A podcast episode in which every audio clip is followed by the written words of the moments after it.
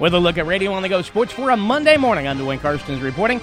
Kris Murray had 28 points, 14 rebounds, three steals, and a couple blocks to help the Iowa men's basketball team beat Minnesota 68 to 56 and hand the Golden Gophers their eighth consecutive loss.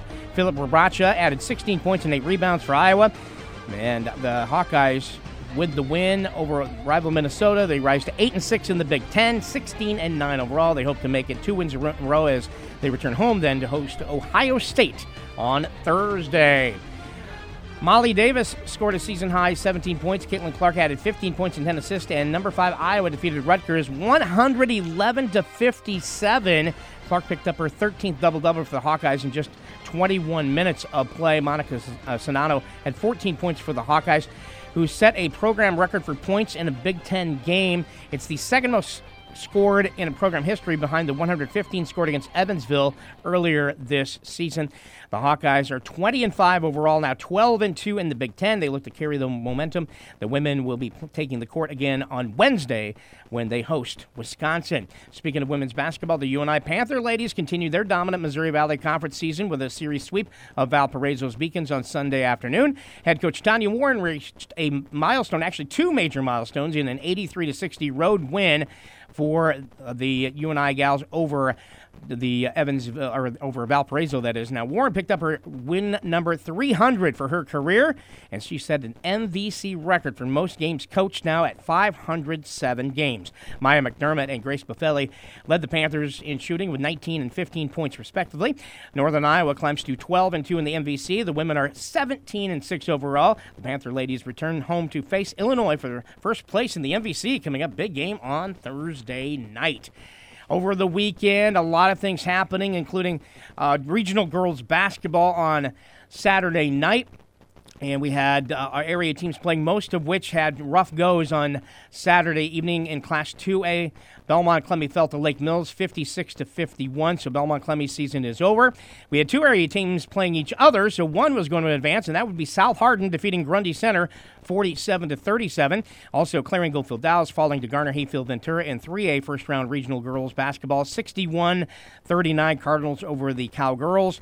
And Iowa Falls Alden fell to Forest City 66 to 44. Hampton Dumont Cal girls falling to Osage the number nine Green Devils winning 52 to 25 over the Bulldogs on Saturday. Of course, Saturday was a big day for high school district wrestling, trying to qualify wrestlers for the state tournament. Here are here's our list of state qualifiers from our area, and that includes in Class 1A Tanner Argus and McCade Bloker from North Butler, Clarksville, Zach Pierce from Rockford, and from AGWSR, Dry Bulls, Caden Abbas, Ben Puente uh, all make the state tournament along with Aiden Heitland in Class 1A. Turning to Class 2A now. Our area qualifiers include from APGC Carter Liston, Clay Sock, and Trent Cakerice. From Dike-New Hartford, Caden Buskell, Zach Edelman, Nick Reineke, who's undefeated, and Will Texter at heavyweight.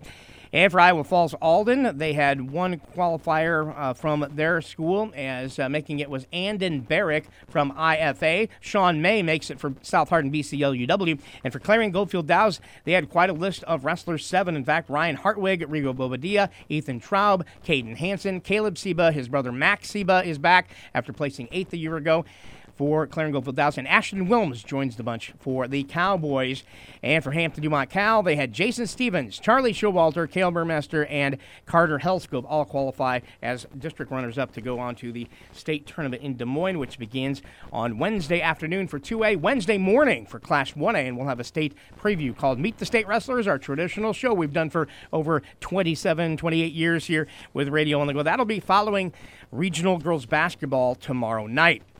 Uh, tonight, the Class 2A boys basketball playoffs begin. Dike-New Hartford hosting Belmont Klemme in the first round. Our featured game over on KQCR. The Wolverines entered the postseason 9 and 12 this season, which uh, cons- uh, constantly was changing, and they went into the final week of the regular season with a chance to finish above 500, but instead lost the final three games, including an overtime loss at South Hardin in the finale. Head coach Alex Tegtow says a key for the postseason run for the DNH boys is defense we've got to continue to grow defensively. You know, giving up 80 points is, is going to be tough for us. You know, we're not built that way. Uh, just just personnel wise, you know, we'd love to come out and put 80, 85 on people all the time, but you know that's that's not who we've got. So we've really got to be dialed in defensively. You know, we got to keep refining those rotations, knowing our assignments. That thing, we do that, we'll be all right.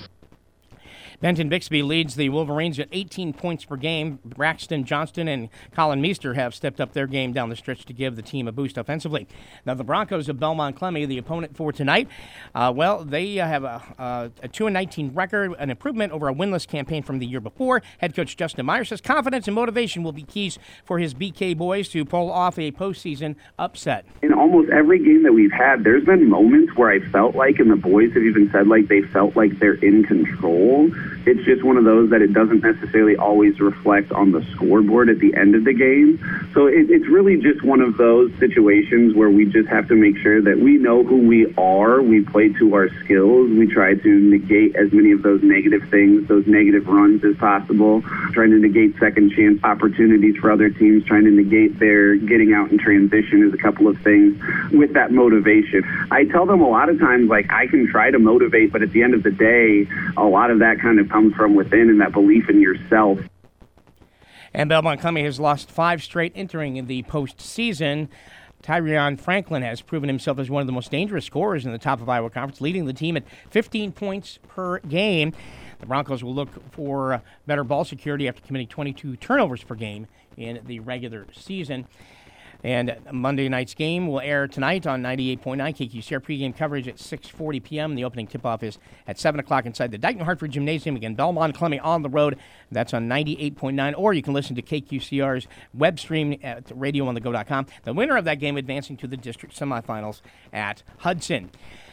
Our other game tonight on KLMJ, we will be featuring the uh, West Fork Warhawk boys as they are in action and they will be taking on Fort Dodge St. Edmonds. So uh, West Fork again looking for a big win here at seven o'clock tonight. That is a home game for the West Fork Warhawks, and they come in against St. Edmond 16 and 4, St. Edmond 5 and 17 tonight. 6:40 warm-up show on KLMJ and a 7 o'clock tip-off as mentioned.